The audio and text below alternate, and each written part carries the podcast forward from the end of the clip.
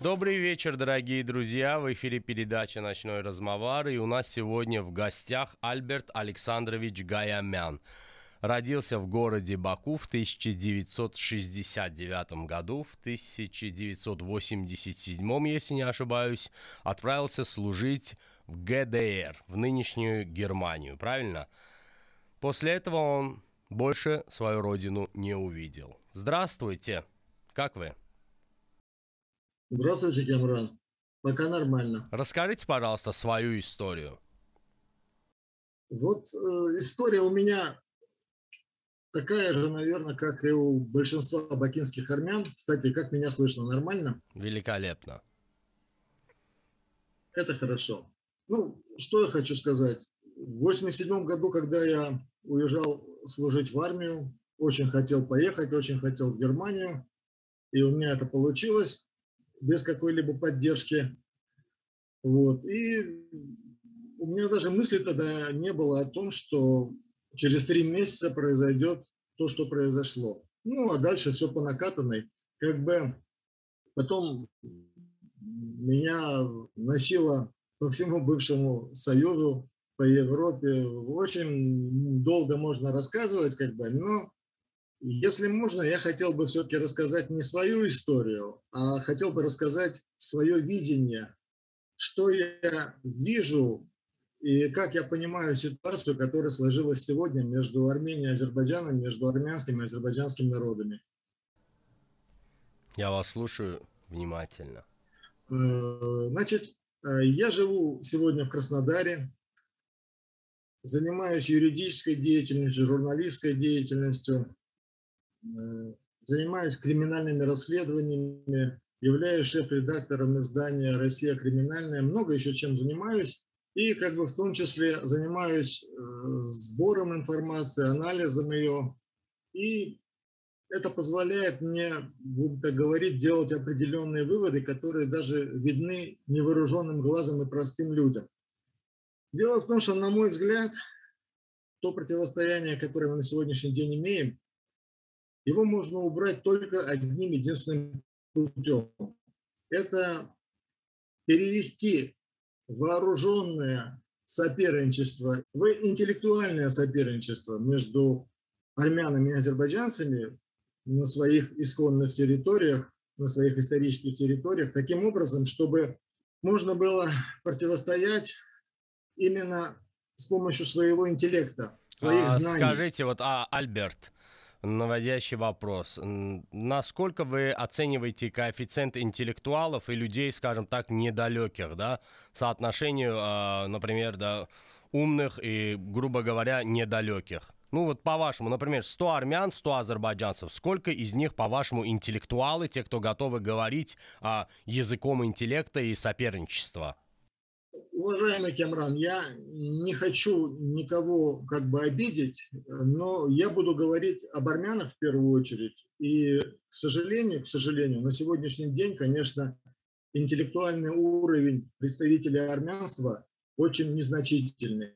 Это печально, но это так. И вы знаете, вот у меня был учитель, он азербайджанец, и э, в 90-е годы он руководил предприятием, на котором я работал, начальником юротдела, и он меня учил так, когда я делал какие-то поспешные выводы, он всегда меня останавливал и говорил, Альберт Александрович, он еще так с акцентом специфическим разговаривал, но это не мешало ему, э, несмотря на то, что он разговаривал со специфическим акцентом, не мешало ему э, быть уважаемым в среде очень высокопоставленных сотрудников Э, Кубанэнерго и так далее и тому подобное. Он всегда говорил так, Альберт Александрович, когда вы недооцениваете своего противника, мы с ним, конечно, были на «ты», но он специально в этот момент переходил на «вы» и говорил, когда вы недооцениваете своего противника, когда вы думаете, что вас, ваш противник глупее вас, вы обязательно проиграете. И тут же переходил на «ты» и говорил, никогда, слышишь, никогда не думай о том, что твой враг глупее и дурнее тебя. Но, к сожалению, когда я наблюдаю и наблюдал, точнее говоря, все эти годы и открыто высказывался против этого, но меня стараясь не слышать, когда я наблюдал, как армяне позволяют себе оскорблять представителей азербайджанской нации, называя непонятными словами, мне это было крайне неприятно. Когда я видел, как азербайджанцы оскорбляют также армян, мне это тоже было неприятно, потому что я категорически против каких-то оскорблений, я категорически против того, чтобы кого-то унижать. И я считаю, что это делать недопустимо. И вот в то время, пока, грубо говоря, большая часть армян, к сожалению, большая часть армян с низким интеллектом смеялась и издевалась над своим соседним народом, в это время Азербайджан смог подготовиться и капитально подготовиться к тому, что произошло. И в итоге вот мой учитель азербайджанец оказался прав. В очередной раз не надо думать о том, что твой соперник глупее тебя. Ну это так, если грубо сказать.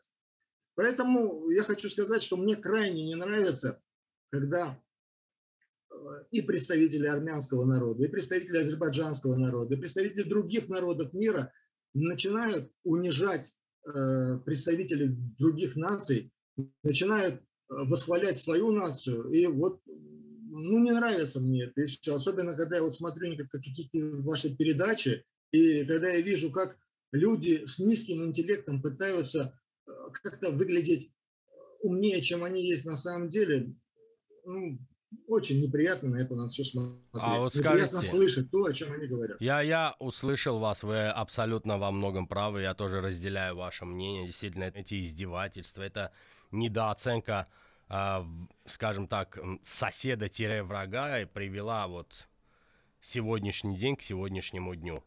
Вот, ну, ну вы поймите, Альберт, есть такой момент, что, э, допустим, 10% интеллектуалов, вот мы уберем их в сторону. Что делать 90% людям, скажем так, не начитанным, не особо умным, не особо образованным? Им теперь что, молчать, перестать выставлять патриотические видео? Они, каждый, знаете, каждый делает то, а, что может, как он думает. Вот кого-то воспитали, кого-то, недовес... кого-то недовоспитали, но каждый хочет свои внести 5 копеек. И делает очень коряво э, это, и очень, знаете, безграмотно.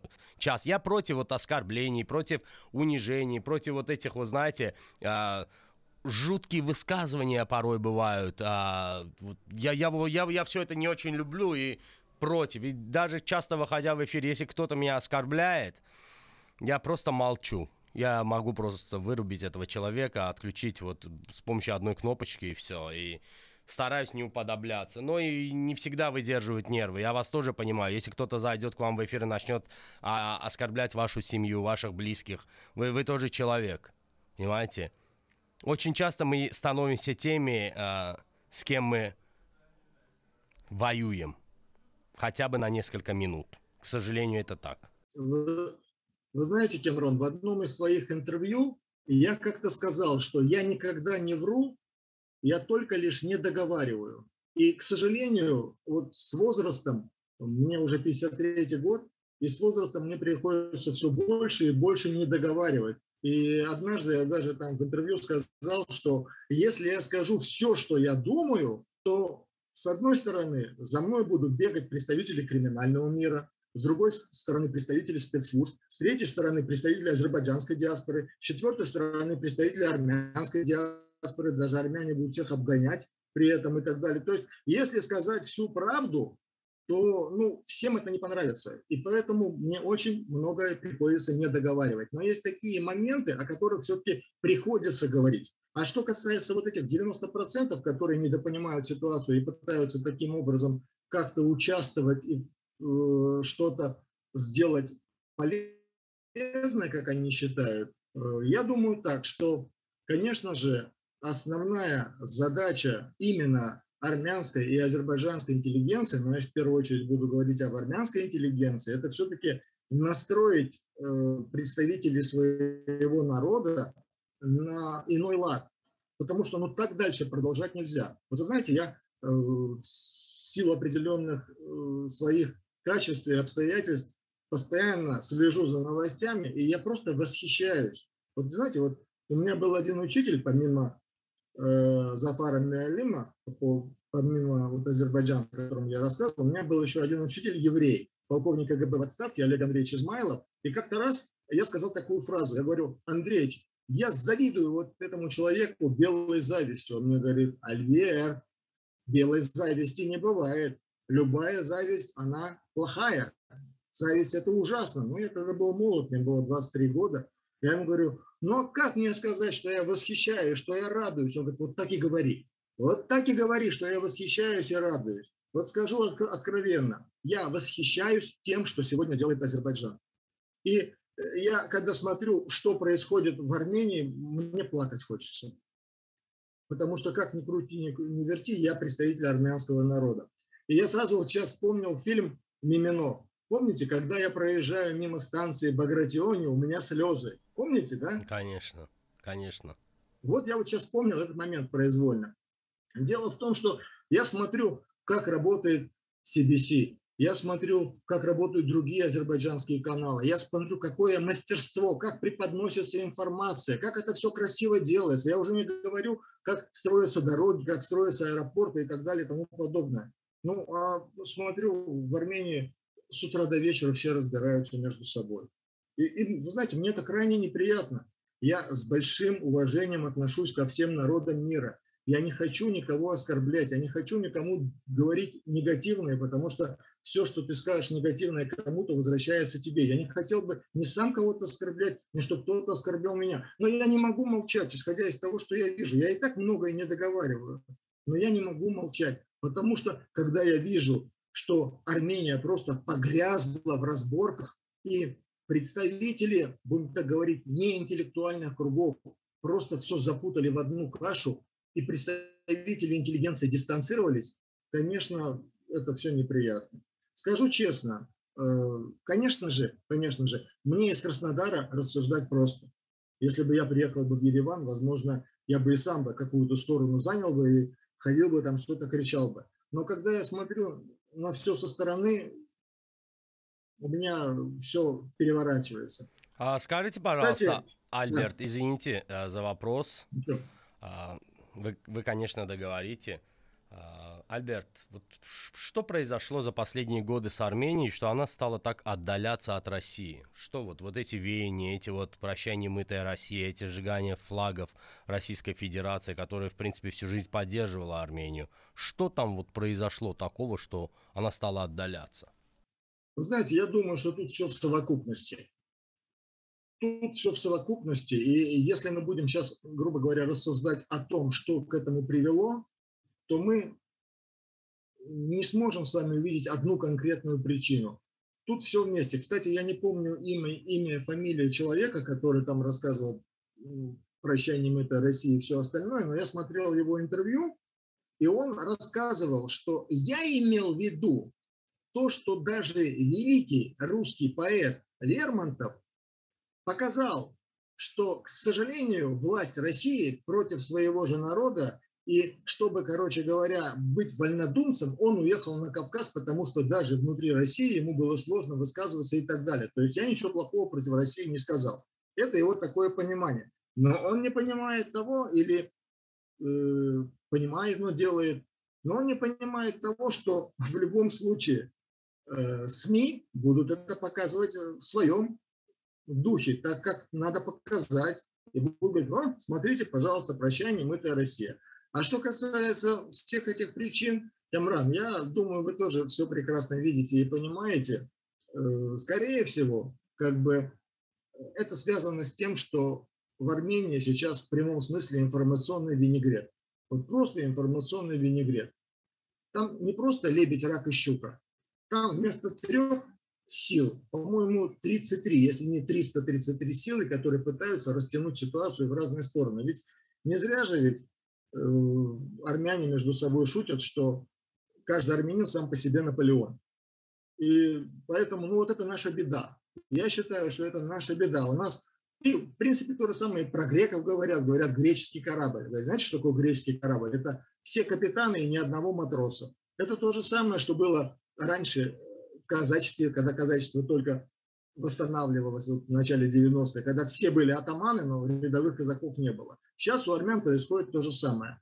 Каждый армянин в той или иной степени считает себя Наполеоном и считает, что вот я вижу, все остальные что-то недопонимают и так далее и тому подобное. Поэтому, к сожалению, ну вот такой у нас менталитет, куда деваться. Вот вы знаете, я много придумывал анекдотов запускал, и они потом крутились. Много разных примеров, афоризмов.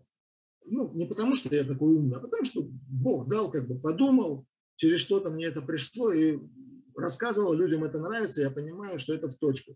Вот вы знаете, я не утомил еще, надеюсь. Великолепно. Вот смотрите, э, я раньше был на 100% армянином. Чуть что не так, я сразу кидался, чуть что не так, я сразу свой кавказский нрав показывал и так далее. Потом я думаю, стоп, а вот какие мудрые евреи, как они красиво поступают, как они могут, как в фильме Иван Васильевич меняет профессию, сказать на вопрос, ну, там, на просьбу, не звоните, пожалуйста, в милицию. Что вы, что вы? Конечно, конечно, идите. Потом, алло, милиция. То есть люди умеют ввести в заблуждение. Это интеллектуальные способности у большинства представителей еврейской нации. Ничего плохого не говорю, это хорошая черта, чтобы хитростью взять.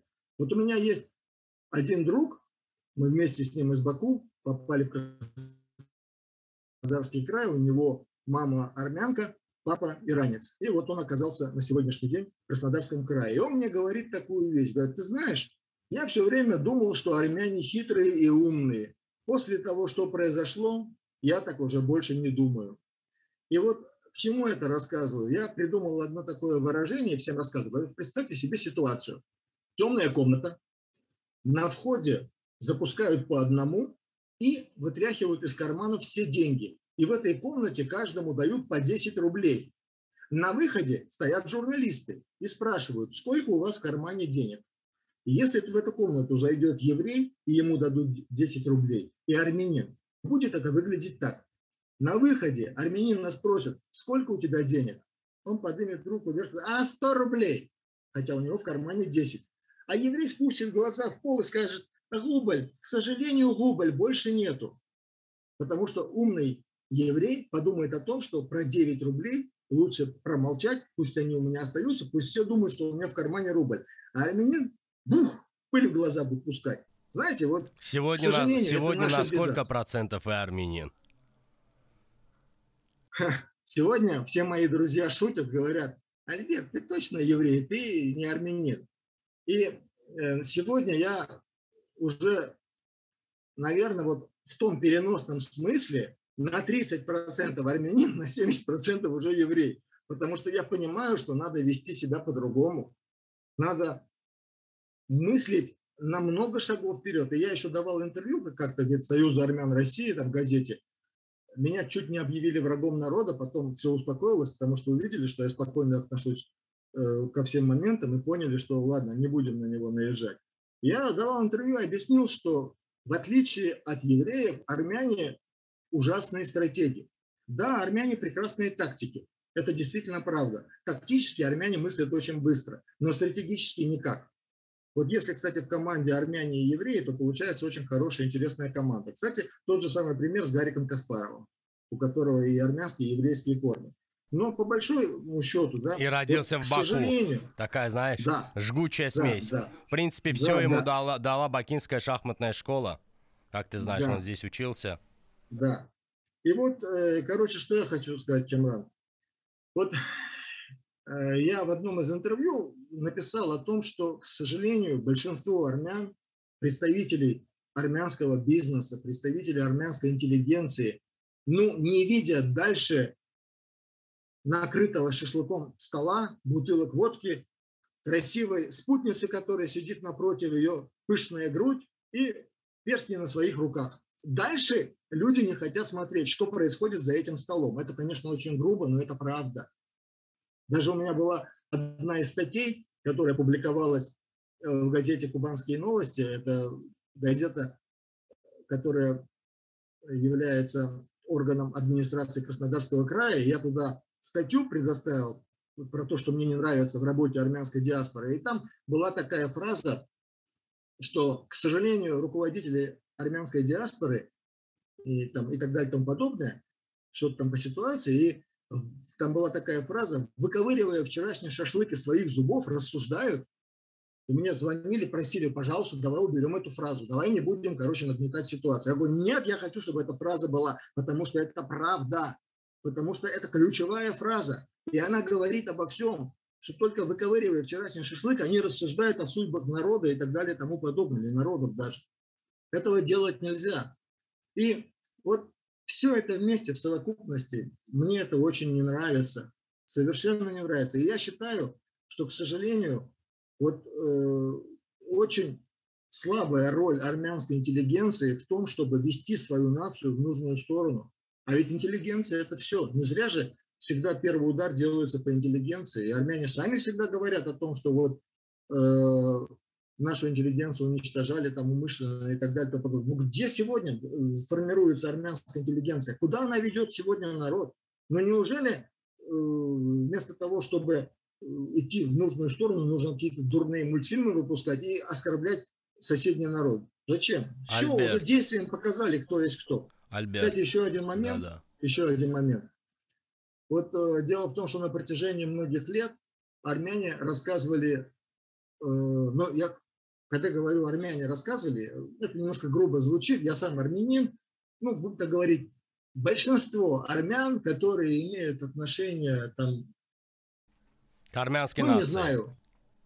Э, нет, большинство армян, которые имеют отношение к недалеких армян. малообразованным людям. Да, Большинство недалеких армян, да. Да, да. Вот эти люди, выпив три рюмочки, закусив шашлычком, рассказывали о том, что у нас оружие такое, на кнопку нажал, Баку нет, на кнопку нажал, Сумгаит нет, Кировабад нет. Азербайджанцы знают, нас трогать нельзя. И, и где? Какие кнопки, кто куда летал. Желаемое выдавалось за действительное. К сожалению к сожалению. Вот я вам скажу такую вещь, Кемран. В январе 99 -го года я в Армении встречался с Сержем Саркисяном. Он на тот момент являлся руководителем Службы национальной безопасности Армении и одновременно руководителем МВД. То есть как Берия совмещал две должности. Я к нему поехал с рекомендательным письмом одного высокопоставленного военного российского, который с ним в Карабахе воевал, и в этом письме было написано, там, Сержик, привет, тролливали. Прямо так чудым. написано, Сержик? Ну, да, там все было написано именно вот так, простым языком. Ну, это полковник российской армии, который вместе с Сержем служил там и так далее. Сержик, привет, как дела там? До новой встречи в Армении, там, тудым-сюдым. Вот, пожалуйста, послушай этого человека, что он тебе расскажет. Один час 20 минут я рассказывал о том, что армяне могут повторить подвиг евреев и создать свою разведсеть, которая будет по всему миру распространена и будет работать очень хорошо. Вот я объяснял, что вот существует Массад, названная в честь горной крепости Массад. У нас есть крепость Орембер, такая же, будем так говорить, мифическая, не мифическая, но такое же, как Массад, вот такое же творение есть Орембер. Почему бы нам не создать свою разведсеть, политическую, экономическую, научно-техническую разведку Оренберг, которая полностью скопирует то, что сделали евреи в Израиле. И не надо бояться ничего. Потому что евреи на протяжении и, и что в итоге, 12 а, лет... Альберт, и что в итоге? Да-да-да, самое главное, самое главное. Пожалуйста. Евреи на протяжении 12 лет четыре человека создавали разведку Моссад. Но это Над было создано после событий войска. во время Мюнхенской, э, если не ошибаюсь, Олимпиады, правильно? Да. Да, это создавалось 50-е э, годы, вот с 49 -го года по 61 где-то, вот в этом промежутке. 49 по 61 вот до этих всех Но событий. активно они реально это... развернулись во время этой да. операции. Да, да, да. Да, но самое главное, я хочу сказать, что 12 лет 4 еврея доказывали, что это необходимо. Скажите, вот конкретно, день... вы пришли с этим предложением, пришли к правительству Армении. Что они сделали? Они приняли его или отклонили? Вы фактически предлагали им встать а, у истоков армянской разведки, правильно? Они, они жали мне руку и объясняли, что молодец, молодец и так далее и тому подобное. Но, к сожалению, нулевой результат. После этого на протяжении многих лет я обращался и в адрес Кочаряна, и в адрес Саркисяна. Я объяснял, что необходимо создавать разведсеть. И вот на сегодняшний день, на сегодняшний день, я, еще несколько армян и несколько евреев мы на сегодняшний день сами без поддержки государства создали эту разведсеть и спокойно в рамках закона действуем. А я очень извиняюсь, а насколько это реально, чтобы профессиональный разведчик а, в эфире а, с азербайджанцем обсуждал то, что он создал а, армянскую разведсеть? Это вообще нормально? Просто... Объясняю. Это разве не секретная Объясняю. информация? Да. Нет, уважаемый Кемран, дело в том, что я не собираюсь как бы разглашать э, агентурные возможности, способности и так далее. Я только лишь говорю о том, что учитывая то, что я считаю, именно считаю, что только интеллектуальное соперничество между армянами и азербайджанцами может заменить вот это вот вооруженное противостояние и торможение развития обоих народов, я считаю, что только разведка, армянская разведка может спасти Армению. Политическая разведка, экономическая, научно-техническая, чтобы включить мозги просвещенным армянам и чтобы сказать, работайте на благо своей нации. То есть Весь смысл этой разведки заключается не в том, чтобы какие-то теракты проводить, не дай бог, или не в том, чтобы какие-то экстремистские э, идеи где-то э, распространять. Весь смысл заключается в том, чтобы находить одаренных армян в науке в искусстве, в культуре и так далее и тому подобное, и дать возможность им развиваться на благо своего народа. Вот именно для того, чтобы вот эти 90% людей, которые оскорбляют и которые всякую ерунду несут, чтобы они отошли на задний план и на первое место вышли настоящие интеллектуалы, элита своего я, народа. Я вас услышал, Альберт. Скажите, пожалуйста, давайте вернемся к нашему вопросу. Вот вы человек, который получили высшее образование. Вы родились в Баку. Вы армянин вы э, человек, который консультируете, которые создали свою, э, скажем так, э, разведгруппу, которые могли очень сильно помочь Армянской республике, но при этом Армянская республика отказалась от ваших услуг, где-то вам обидно, где-то больно, где-то вы просто не поняли или же поняли то, что они хотели просто а, и дальше не финансировать интеллектуальные проекты. Вот что вами двигало, первый вопрос, когда вы делали это предложение Серж Саркисяну, предлагали со- создать фактически армянскую разведку? И второе, вы как юрист, как гражданин Российской Федерации, скажите, чем вы считаете Карабах юридически и фактически? Ну, начну с разведсети. Э, я начал ее создавать и начал думать об этом, потому что, ну, во-первых, в моей жизненной программе в моем миропонимании это необходимость. И самое главное, что, в принципе, если бы не распад Советского Союза, э, ну, на 99% я был бы сотрудником КГБ СССР. Замечательно. И для этого было все сделано. Но когда произошел распад, и когда я видел и понимал, и предполагал, а потом все подтвердилось, когда я понял, что за тем, что произошло, торчат ушки КГБ, ну, я понял, что я не хочу быть в спецслужбе, которая уничтожила мою родину. Наверное, вот э, я начал это все создавать, во-первых, в первую очередь для того, чтобы реализовать себя, потому что э, в любом случае, как бы, я на протяжении многих лет являюсь руководителем частной разведывательной компании А-13, и в рамках закона работаю, собираю информацию, анализирую ее и так далее. То есть, как бы, первое – это желание реализовать себя как человека. И второе, естественно, это максимально помочь своей исторической родине.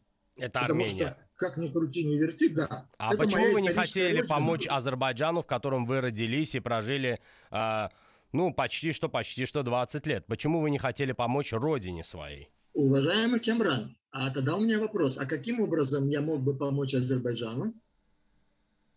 Вы бы могли просто предложить мир не заниматься сбором развединформации, а просто предложить мир. А я думаю, Кемран, что вот как раз-таки сильная разведка, э, сбор информации, анализ и умение владеть информацией, использовать ее правильно, это и есть самый близкий путь к миру. Ведь не зря же говорят, что когда замолкают дипломаты, начинают говорить пушки. А чтобы говорили дипломаты, им нужна информация. Что ждет Армению, вообще мне интересно, с ее оттоком населения, с ее блокадой? Вот я вам скажу так. В связи с оттоком населения из Армении, из Карабаха, блокады и прочее, прочее, конечно, ничего хорошего ожидать невозможно. Это действительно так. А вот что касается того, во что это все выльется, тут я думаю, что никто на это ответить не сможет по одной простой причине. Потому что, к сожалению, мир очень непредсказуемый. Вообще, я имею в виду мир не в плане того, что война и мир, а в плане того, что э, планета Земля, жизнь на планете Земля очень непредсказуема. И ну, кто мог думать о том, что рухнет Советский Союз, кто мог думать о том, что образно там а, произойдет то, что Армения займет азербайджанские территории, что спустя 26 лет Азербайджан освободит эти территории. Знаете, Кемран, честное благородное слово, я никогда никого не боялся и всегда открыто высказывался. Но есть определенные ответы на вопросы, которые могут принести только еще больше конфликтную ситуацию. Есть э, вопросы, на которых ответы очень сложные, и нельзя говорить правду, потому что это будет способствовать только негативу. Хорошо, То, вот вы мне говорить, дайте конкретный ответ. Да, вот, Альберт, мы с вами почти уже час ведем диалог. Дайте мне четкий и конкретный ответ. Чей Карабах? Юридически и фактически. Юридически Карабах принадлежит Азербайджану. Победит тот, кто больше владеет ситуацией, информацией, положением а дела. А кто сегодня далее, больше владеет ситуацией, информацией? Азербайджан или Армения? Ну, естественно, Азербайджан. И, естественно, ситуация, в которой находится Армения, к сожалению, подводится к тому, что армяне стоят перед сложным выбором. Когда я говорю про армян, я имею в виду Армению в целом, не армян, которые разбросаны по всему миру. Так вот, армяне стоят действительно перед серьезным выбором.